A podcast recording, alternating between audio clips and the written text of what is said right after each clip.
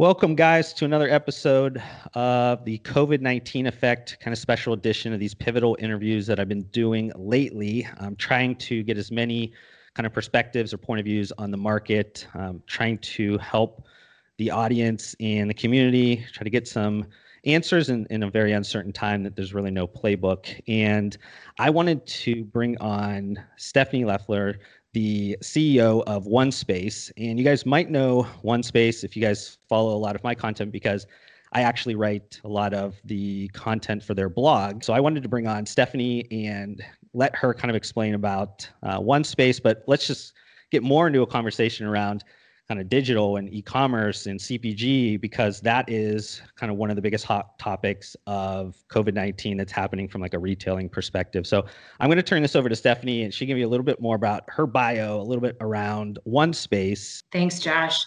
Um, I'm really excited to to be here and chat with you today, despite everything that's going on. I think there's uh, you know a lot to learn from all this. So I'm excited to dig in.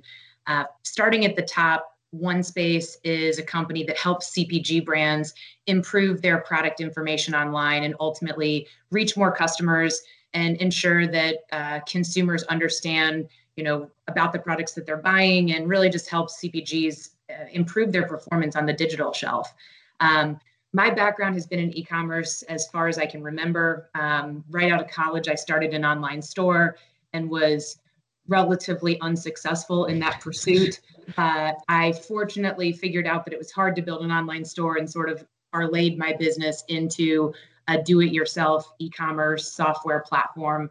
Um, and fortunately, lots of others shared my experience, and that was very successful. That company was called Monster Commerce, and we had 10,000 people who were selling their products and services online, and we sort of sold everything that surrounded those. So it gave me a great foundation in e-commerce during the early days as consumers were just starting to shop in that way.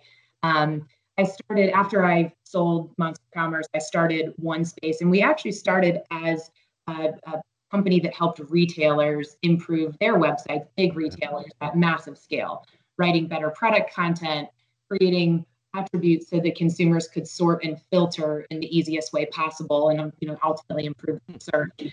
And what we saw in starting probably four or five years ago is that the retailers said, hey, we're not the best, you know, we don't have the most knowledge about these products, brands do. And fortunately, e-commerce was growing enough that brands all of a sudden were starting to invest in digital content and create that stuff themselves. And so we sort of just jumped the fence at that point and said, okay, maybe we shouldn't be helping retailers do this. We should help brands do this. And that's where we sit today. Um, search is incredibly important in this whole landscape as we spend a lot of time thinking about search and how to expose products in search but also once a customer finds the product how can we give them the confidence that this is the right thing that i want to buy and go ahead and add to cart so um, this has become very relevant in particular uh, in the last six weeks. Many of our customers are cpg companies so when we talk about cpg we think about um, food and beverage companies, both food, regular beverage, beverage alcohol. Uh, we also have over-the-counter health, beauty, and pet customers, and you know the people are procuring these products online in record numbers right now. So I think there's a lot of tie betweens uh, with your podcast and focusing on the COVID pandemic and what we do in the e-commerce space and helping brands adapt. Now, before we get into you know some of the other companies, want to ask you a little bit around OneSpace and just how you've kind of changed the way that you guys do business, um, things that you found like I don't want I don't want to call them silver line, but like adaptations that you guys have made mm-hmm. to your business that you're saying, oh wait, when we get out of this, when there's some semblance of normalcy, we're going to actually come out of this probably stronger because we learned some things that we didn't really um, kind of institute before COVID 19 mm-hmm.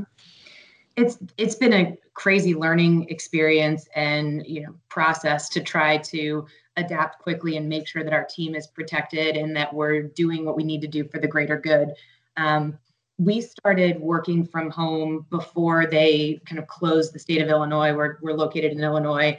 And fortunately, we've spent the last two years setting up OneSpace um, to be a virtual or sort of you know office-less company. We've got good video conferencing. We have the right collaboration tools. And so the switch from being in office to work from home wasn't as tremendously difficult for us as it was for some. What I think has come out of it though is that the way that we use those tools has gotten has changed. Um, we've become, you know, better users of our virtual tools. We understand, uh, you know, if you're in Slack, you, there's a button that you can click and just call somebody rather than, you know, wasting a lot of time having a Slack conversation. We've, I think, done a better job connecting with our customers and, you know, not with sort of a mandatory cadence or an account review in mind. It's been more of like, hey, how are you doing? Is yeah. there anything that we can do to help? Um, and I think that's been good. I feel like we've built some stronger relationships, more real relationships with our with our customers. Um, and then last but not least, we've been doing some just general leadership check-ins across the team. So we're bringing together our leadership team to really find out how everyone is doing and if there's anybody on the team that we need to help. Um, once again, without a real express intent. And I think we've discovered some good things in those conversations and um, been able to really look at people's personal lives and how they might be dealing with this. And I think that's something that will carry forward because it's not common to sit around in a leadership team meeting and say, hey, how is your team doing? How is their family life? Are they experiencing anything that's super difficult right now? I mean, maybe one on one you do that, but not really as a company. And so has shown me that by bringing that into focus, we can really help our team members in the way that we need to in order to ultimately be successful. Um, and that's that's been a good thing. I think our team has really come together in that way. I found that to be an interesting um, kind of positive out of all this is that because I think a lot of people, you know, are blending um, family and, and work together in a, in a more kind of, you know, necessary way, I think. Mm-hmm. And when you're on conference calls, video conference calls, things like that, you get to maybe meet their kids or you you know they, they come out of nowhere and you get to meet the dog. Whether you want to or not, people get to meet my kids. I'll you hear so you a got, pitter patter you know, and then a knock on the door and I say, uh oh.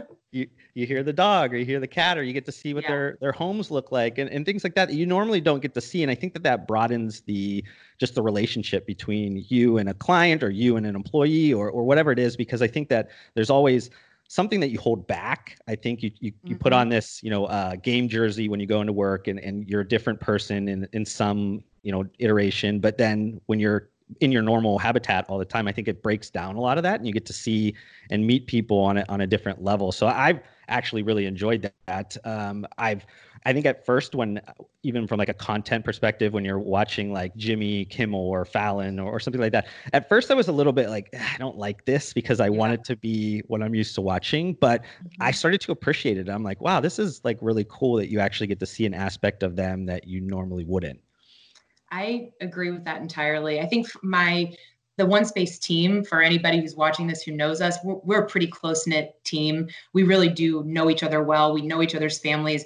But on the customer side of the house you're exactly right. We all put on our jerseys you know put the polish on and kind of show up and talk shop. And it has been nice to feel a little bit more connected and like there's something real there where i can see what's going on in their world and they can see what's going on in mine. So you know i think the um, big picture is the concept of video and video conferencing in general is something that I hope everybody is now so much more comfortable with. And even when you're not fully dressed up in the office, being able to connect to somebody and look them in the eye and talk to them as if they're sitting across the table is yeah. so much better than just being a voice, you know, on a conference call on the phone. So I hope everybody gets a little bit more comfortable with being online. I know before this, I would always be panicking before a call. I was like, am I is my camera on? Am I on video right now? And um, I think uh, I think that'll be something that does it does hold after all. One of the biggest things I think that I mean any kind of casual um, person that's watching um, business uh, has really kind of noticed that there's a few trends that were already in full steam but have, have really picked up and i think around retailing specifically when we're talking about like cpg retail so more towards like grocery but just I guess overall in, in the retail e-commerce side of things, there's been a ton of spotlight that's been put on this because quite honestly you have to. I mean if you yeah. have stay-at-home orders or restricted living where if you need certain items and you don't feel safe going outside how do you get those items? So people are turning to these um, options in a you know kind of crazy staggering pace i mean i think short term obviously there's there's a ton of great things going on but just overall i mean what is your kind of heat check on if this is going to stick around or not? So a couple weeks ago, I would say my answer would have been, "Hey, I think clearly some people who just haven't tried this before and are gaining exposure will stick." Um, but the customer service issues as surrounding sort of how you procure. In, I mean, let's talk groceries because I feel like that's the least developed yeah. segment that's now kind of developing incredibly rapidly.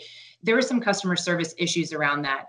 I think that those issues existed prior to COVID, but when you look at the quantity of people who flooded some of the services, there were some detrimental customer experiences. You know, if you were trying Instacart for the first time and you found that you couldn't get anything for three days, or you went to choose Walmart um, grocery pickup and there were no delivery slot, there were no slots available for the next week, that's not a great customer experience. Um, not to mention when you look at the product information that's out there online, and on an on average, it's still weak in terms of being able to determine is this the right item that I want to buy? Is this the one I usually get? Um, does this have you know the right amount of sugar in it or the right quantity of items in the package? Those are all issues that existed. What has been crazy is to see how rapidly, first of all, some of the retailers have innovated. I mean, I'll point to Instacart in particular. Um, Instacart's service has been incredibly valuable to lots of people. They put out a call a month ago that they were going to hire another 250,000 shoppers, which they did. They announced last week that they're going to hire another 300,000 shoppers, which they're in the process of doing.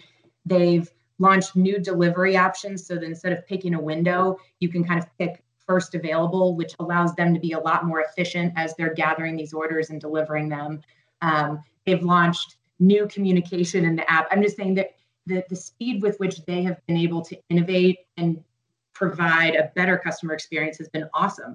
So if I look at Instacart today, um, you know, it's funny. One of the people who's on our team has been the Instacart account manager at OneSpace Forever, and her mom called her and was like, "Hey, have you heard of this thing called Instacart?" And she's like, "Mom, I'm so glad that you pay attention when I'm talking about work. yes, I know of them, but people like that who've tried it and seen Instacart improve because we've had it now for more than a month.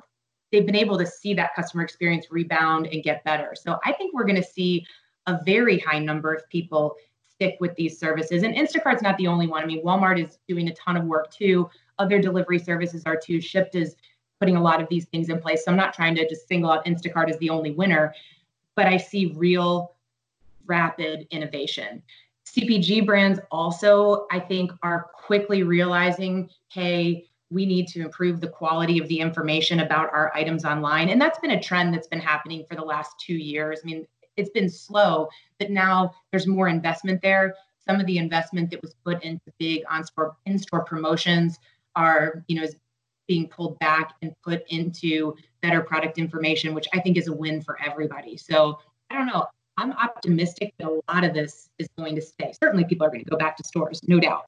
But um, I think we're going to see, uh, you know, the grocery overall online grocery anyway be two years ahead of where we would have been otherwise when this is all said and done. Yeah, I think I've I've saying about two to three years. I think it's sped things up at least from different data sources that I've mm-hmm. I've kind of looked at, and I'm glad that you brought up Instacart because I, I think out of any one company in, in online grocery, they have um, really kind of jumped up uh, the biggest. I think, like just from a I guess just an exposure level. You know, mm-hmm. millions of people are choosing to um, go with Instacart, um, and then from the speed of innovation, the things that you mentioned. I mean, the amount of new features they've created in their platform um, in a matter of like yep. a couple of weeks has been insane. It's like every week you see them putting out some, you know, press release or something that's saying like, "Hey, we we we solved this problem, this challenge in the system." And I think that that's been something super impressive to me because it is kind of an awkward introduction for a lot of people to get into online mm-hmm. grocery right now because it's the systems are at a bending or breaking point. You know, there's so many things that are working against it from a supply and demand type of, of a mm-hmm. thing. So mm-hmm. your your customer experience is not going to be the most ideal. And, and not to say that ever is has been yet. I mean, this is still a very new thing and we're still learning all kinds of, of challenges. But I think that Instacart has really like addressed those biggest challenges that has been happening just within covid-19 like where's the buzz at and then saying okay we're going to we're to create something for that exact problem and try to solve it and i think that 100%. if you you know if you compare that to walmart you compare that to amazon you compare that to target or whatever like they're all doing things on their own to to mm-hmm. obviously fix their but not i think at the level of of just precision that instacart is is doing and i think that that's going to just prove to be like a springboard for them in the future um, if they can kind of continue to to do that in that direction. CPG, um, I think this has been something you and I probably have have had. Um, I don't want to say headaches, but just like there's there's been this um, struggle I know in my career for years uh, of being kind of a digital first um, consultant and being something that's always been in boardrooms saying, hey, we need to look through the digital lens. We need to look through uh, how does our brand look digitally. You know, it looks great on shelf at uh, Kroger, but it doesn't look good on you know their websites. Um, you know, why why why are you not you know kind of investing in that thing? And there's yes. always been kind of uh, you know that a million excuses, I guess, but. Mm-hmm to me, I think this is put such a spotlight on how important it is to be putting resources towards the online i guess multiple different listing and, and this is kind of where you guys come come in because it's not just amazon you know it's not just walmart. There's right. you know quite honestly hundreds of different um, you know different ways that your your brand is perceived based around those consumers going on to kroger.com or albertsons.com or, or whatever it is. It's like you can't just have you know your amazon look great even though that might have the most uh, views but you That's have right. to kind of look at it at you know the the aggregator of so many of these different websites. I mean i'm, I'm assuming that you guys are seeing a ton of um, brands come to you guys now and saying you know we've dragged our feet for long enough. It's time to it's it's time to invest into this area. Is that is that kind of what you're seeing here? Or has this been something that's always been going on in the background and it's just kind of accelerating I mean, it's been going on in the background, but what's what's really interesting is the thought process around digital and and I believe that this is going to be the moment that finally changes that for good. Some companies have been getting this right for quite some time, but especially in grocery and and I'll even call out, you know, perishables more than even packaged grocery.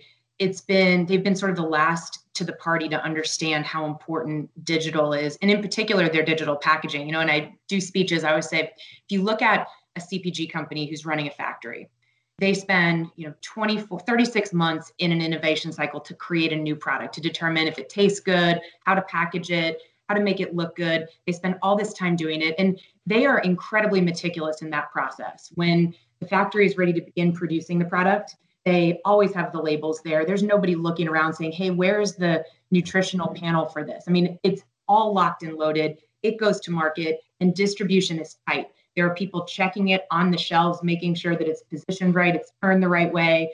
So it's it's an incredibly well-oiled machine. Yet these same companies will take a small team of three and say, guys, you're in charge of the digital shelf. You're in charge of e-commerce. And all of a sudden, they really have to put together that same process, that same assembly line for content, the same distribution channel uh, control, and then checking the quality once it reaches the shelf at all of these different customers who actually receive different product. If you think about it from a digital label standpoint, you know when you're when you're sending a can, for lack of a better term, everybody's getting the same can for the most part. When you're sending digital product content, each of these retailers asks you for different information in a different format. And so not only do you have the challenge of getting it to every place on time, making sure it ends up there, you're actually sending different stuff. So the scale problem that e-commerce teams have to deal with is it's pretty crazy. And until recently, there weren't many customers or m- many companies or CPGs who were really investing in what was required to do that well.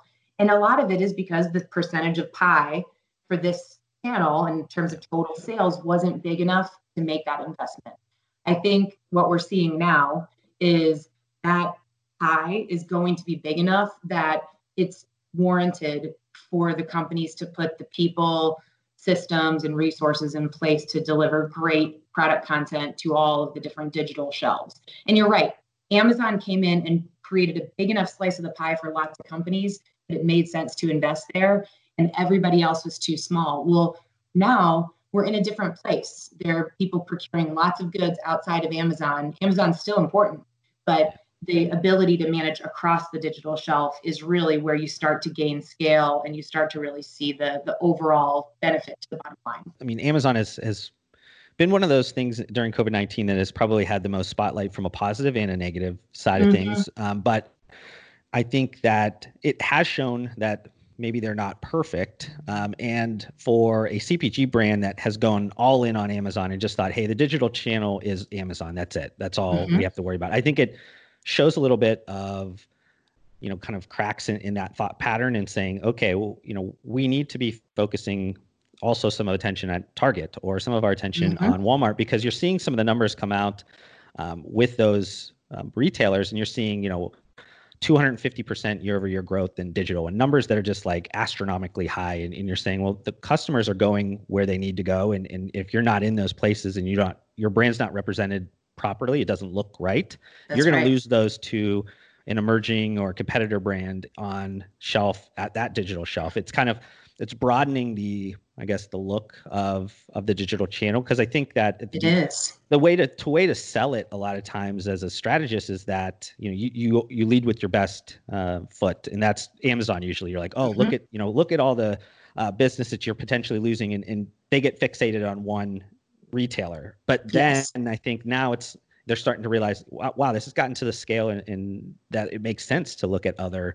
retailers that's right. And you know, part of this is the way the way retailers have reported sales has I think has challenged the progress of their digital efforts. So if we look at um, Walmart reporting grocery pickup sales or Target reporting curbside delivery sales, people forget that those goods are all procured digitally. Just because they're not shipped, it doesn't doesn't matter. It's about how the consumer makes the choice from the shelf, grabs it, and puts it into their cart. And when that's happening digitally and you don't have a consumer walking in store, you need to be investing in that more disjointed consumer journey. Like in store activations aren't going to play if somebody is never getting out of their car. And it's been happening for a while. But when a CPG looks at their sales on Target, they may not see what percentage of those sales are actually coming from a digital shopping experience.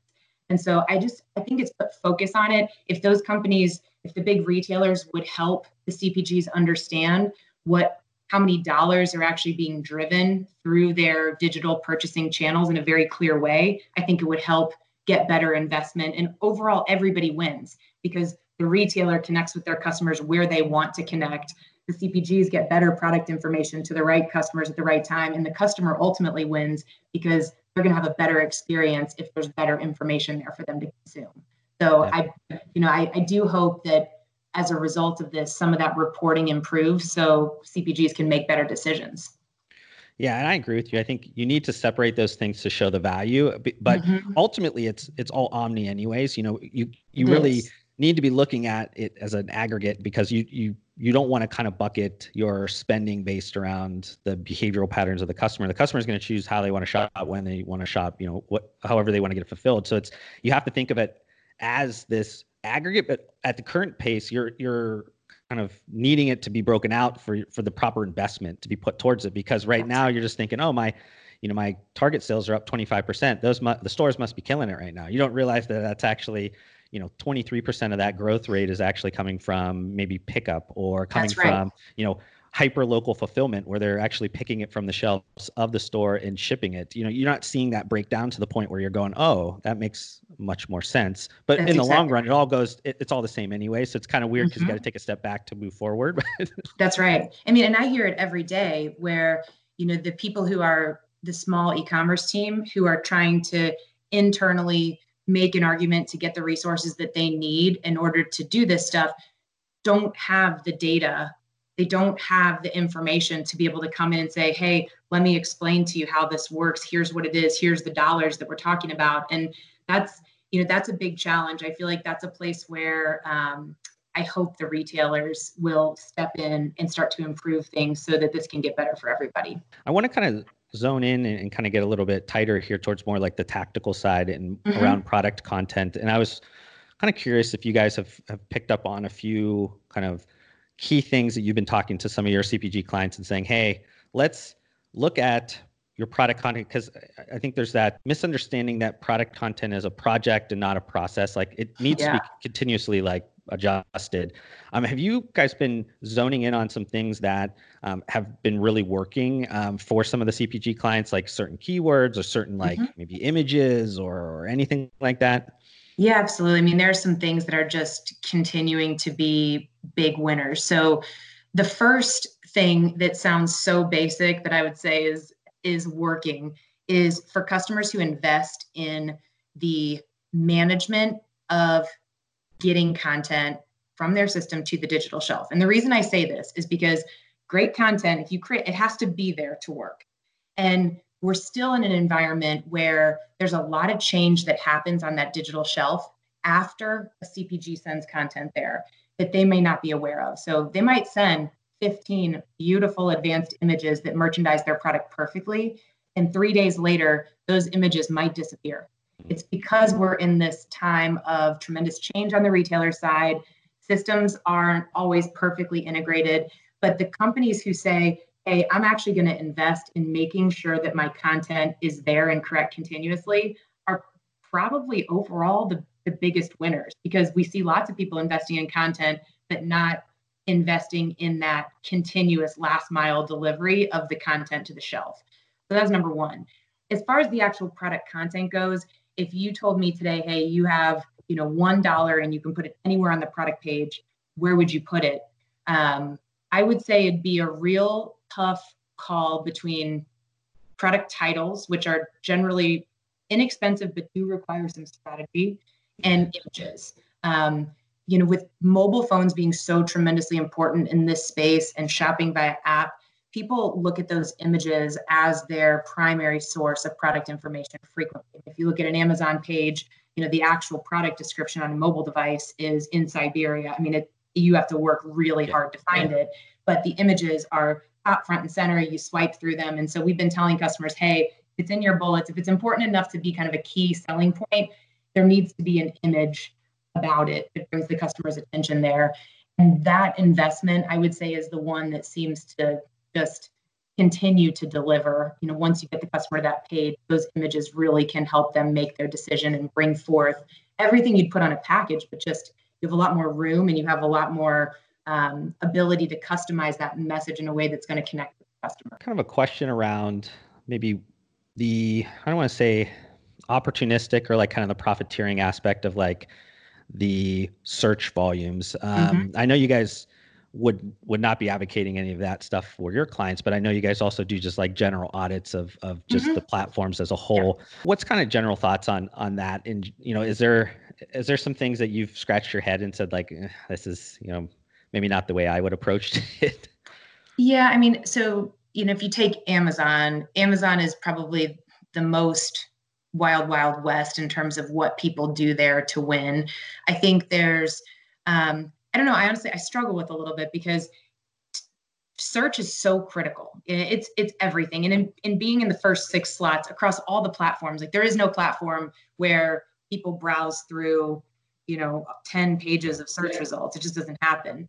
Um, you know, I was talking to somebody at Instacart recently. I think they said there's an average of 17 or 18 searches per order that happen. So, you know, I don't know what that number is on the other platforms, but it's a lot. People are using search. So as a CPG, on one hand, I'm like, do everything you can do to help your product show up in front of that customer if it matches what they want. You know, don't I think the worst are the ones that go off script and make crazy claims and do things just to match search volume. I mean, that, that doesn't help anybody. And I don't actually think it helps the product that is showing up in the search results because they're not connecting with the customer to buy it. But on Amazon, you will see products that have, you know, 40 uses, comma separated in a title and to me, I think that's a bit overboard. But I think in general, CPG companies, they're not used to expanding their mind in terms of how can I get the way a customer searches into this title um, without violating legal and regulatory guidelines. So in general, I mean, I scratch my head when I see some of the extreme examples of this, but I also think if CPGs in particular could realize it's a missed opportunity not to help a customer find the product if that's what they're if that's what they're looking for. So, um, you know, that I've presented on this a million times, but if you think about hot dogs versus Franks, it's a very good example. You know, they're like, this is not a hot dog, this is a Frank. And we're like, okay, I get it. but when people search Franks online, they want hot sauce, yeah. not hot dogs. So how can we how can we be creative and say, okay, you know, something something Franks, comma 12 pack of hot dogs. There's lots of ways to do it. But at the end of the day, I use the line of it creates a better customer experience, then it's a good idea. If it detracts from the customer experience, it's a bad idea. And I feel like that helps the CPGs and the retailers stay aligned and, of course, with customers.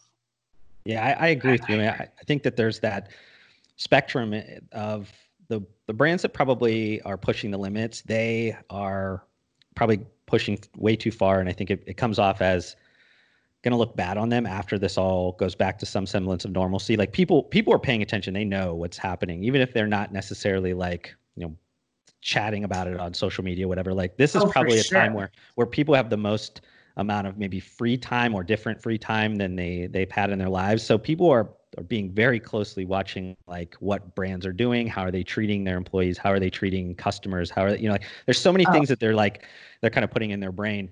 But on the opposite side of your point, like there's a lot of probably large um, CPG brands, legacy CPG brands that are so conservative that they probably have some like different use cases of their products that they're just not even mentioning, and, but, are greatly in line with like what consumers are looking for today. They're they're looking for you know different answers to their new questions being that they're stuck at home and, and for whatever reason I, I, guess i've seen it on both sides but i wasn't really thinking about the point you made around them mm-hmm. not pushing the limits because i tend to work with a lot of like you know the emerging brands or, mm-hmm. or ones mm-hmm. that are like on the the value add functional side that are very much they they love throwing in a bunch of buzzwords they love throwing in that kind of stuff and i'm always like telling them like you know chill Hold out. back. like like don't look bad. Um, where on the opposite side of it I, I, totally are now seeing that side of it going wow you know they're probably not really pushing the limits to the level they could because they need to to jump up in the search results um, at a time like this. They don't need to be sitting back and, and waiting for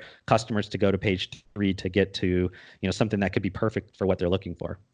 Yeah it's, it is really interesting. I mean i think emerging brands obviously I would say emerging brands win online over in store for sure. That's where they're going to gain exposure.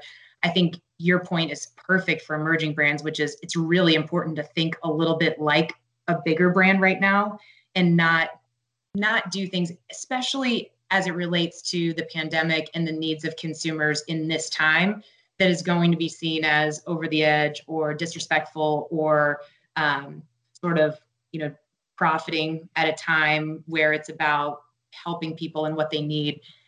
On the other side, the, the big CPG brands are incredibly conservative around this.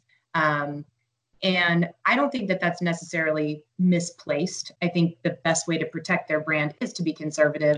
Yeah. You know, my where I'm coming from with them is that I think that they can take a page from the emerging brands and say, hey, there are some things maybe not related to this particular moment in time where they should be thinking differently pushing the limits and not being quite so conservative because you can change things online in a heartbeat. You can't change a package in 36 months putting together and then have to run off a, a factory line.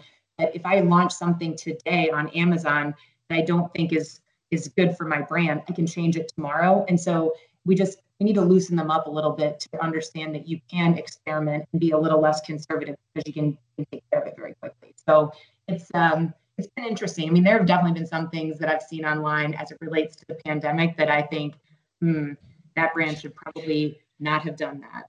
Um, and, and, I think you're right. Consumers are paying attention. Well, I've really appreciated the conversation, Stephanie. Um, I wanted to, I guess, let you plug. You guys are also doing a um, weekly uh, content. Um, I think it's called what's a lonely the, yeah, learner. the lonely learner series, right? Which, um, I would plug you that you're going to be uh, the one actually on today's, but uh, by the time this is up, uh, somebody will have yeah. to revert back and, and watch that one. But if somebody wanted to mm-hmm. um, watch that series, because I know you guys have a number of weeks that are going to be continuing with that, or just following OneSpace or getting in contact with OneSpace, how, how could they do that?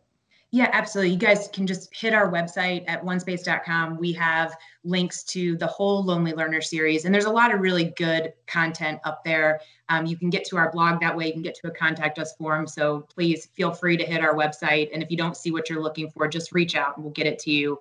Um, you know, the it's an interesting time because this industry, meaning CPG e-commerce, is a very heavy conference and live event focused group.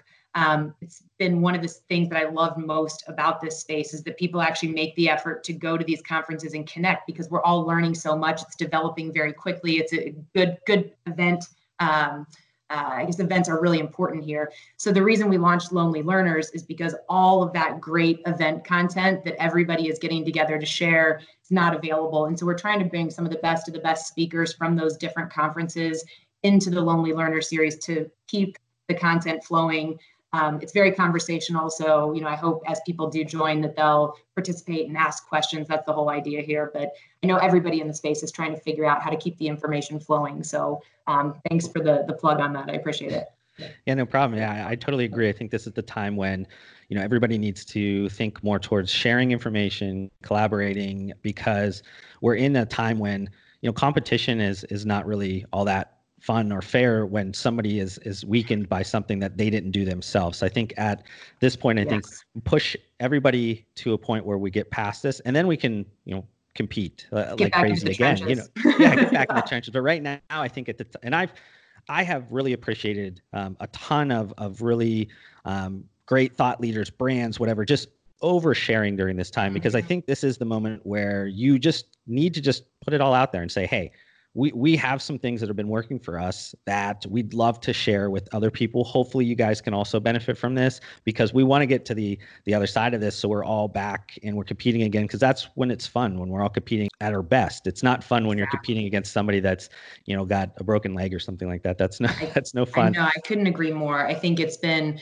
that's been another good side effect um, of all of this, and you know I think some of that will stay the same. But I agree, it's important that everybody does their best to help one another and to share and stay connected. And so, um, yeah, I appreciate you doing this. Hopefully, uh, as people are watching this, some people will watch it after all of this has uh, subsided and um, we're through it. And I think it's been a good learning experience for everybody about how to adapt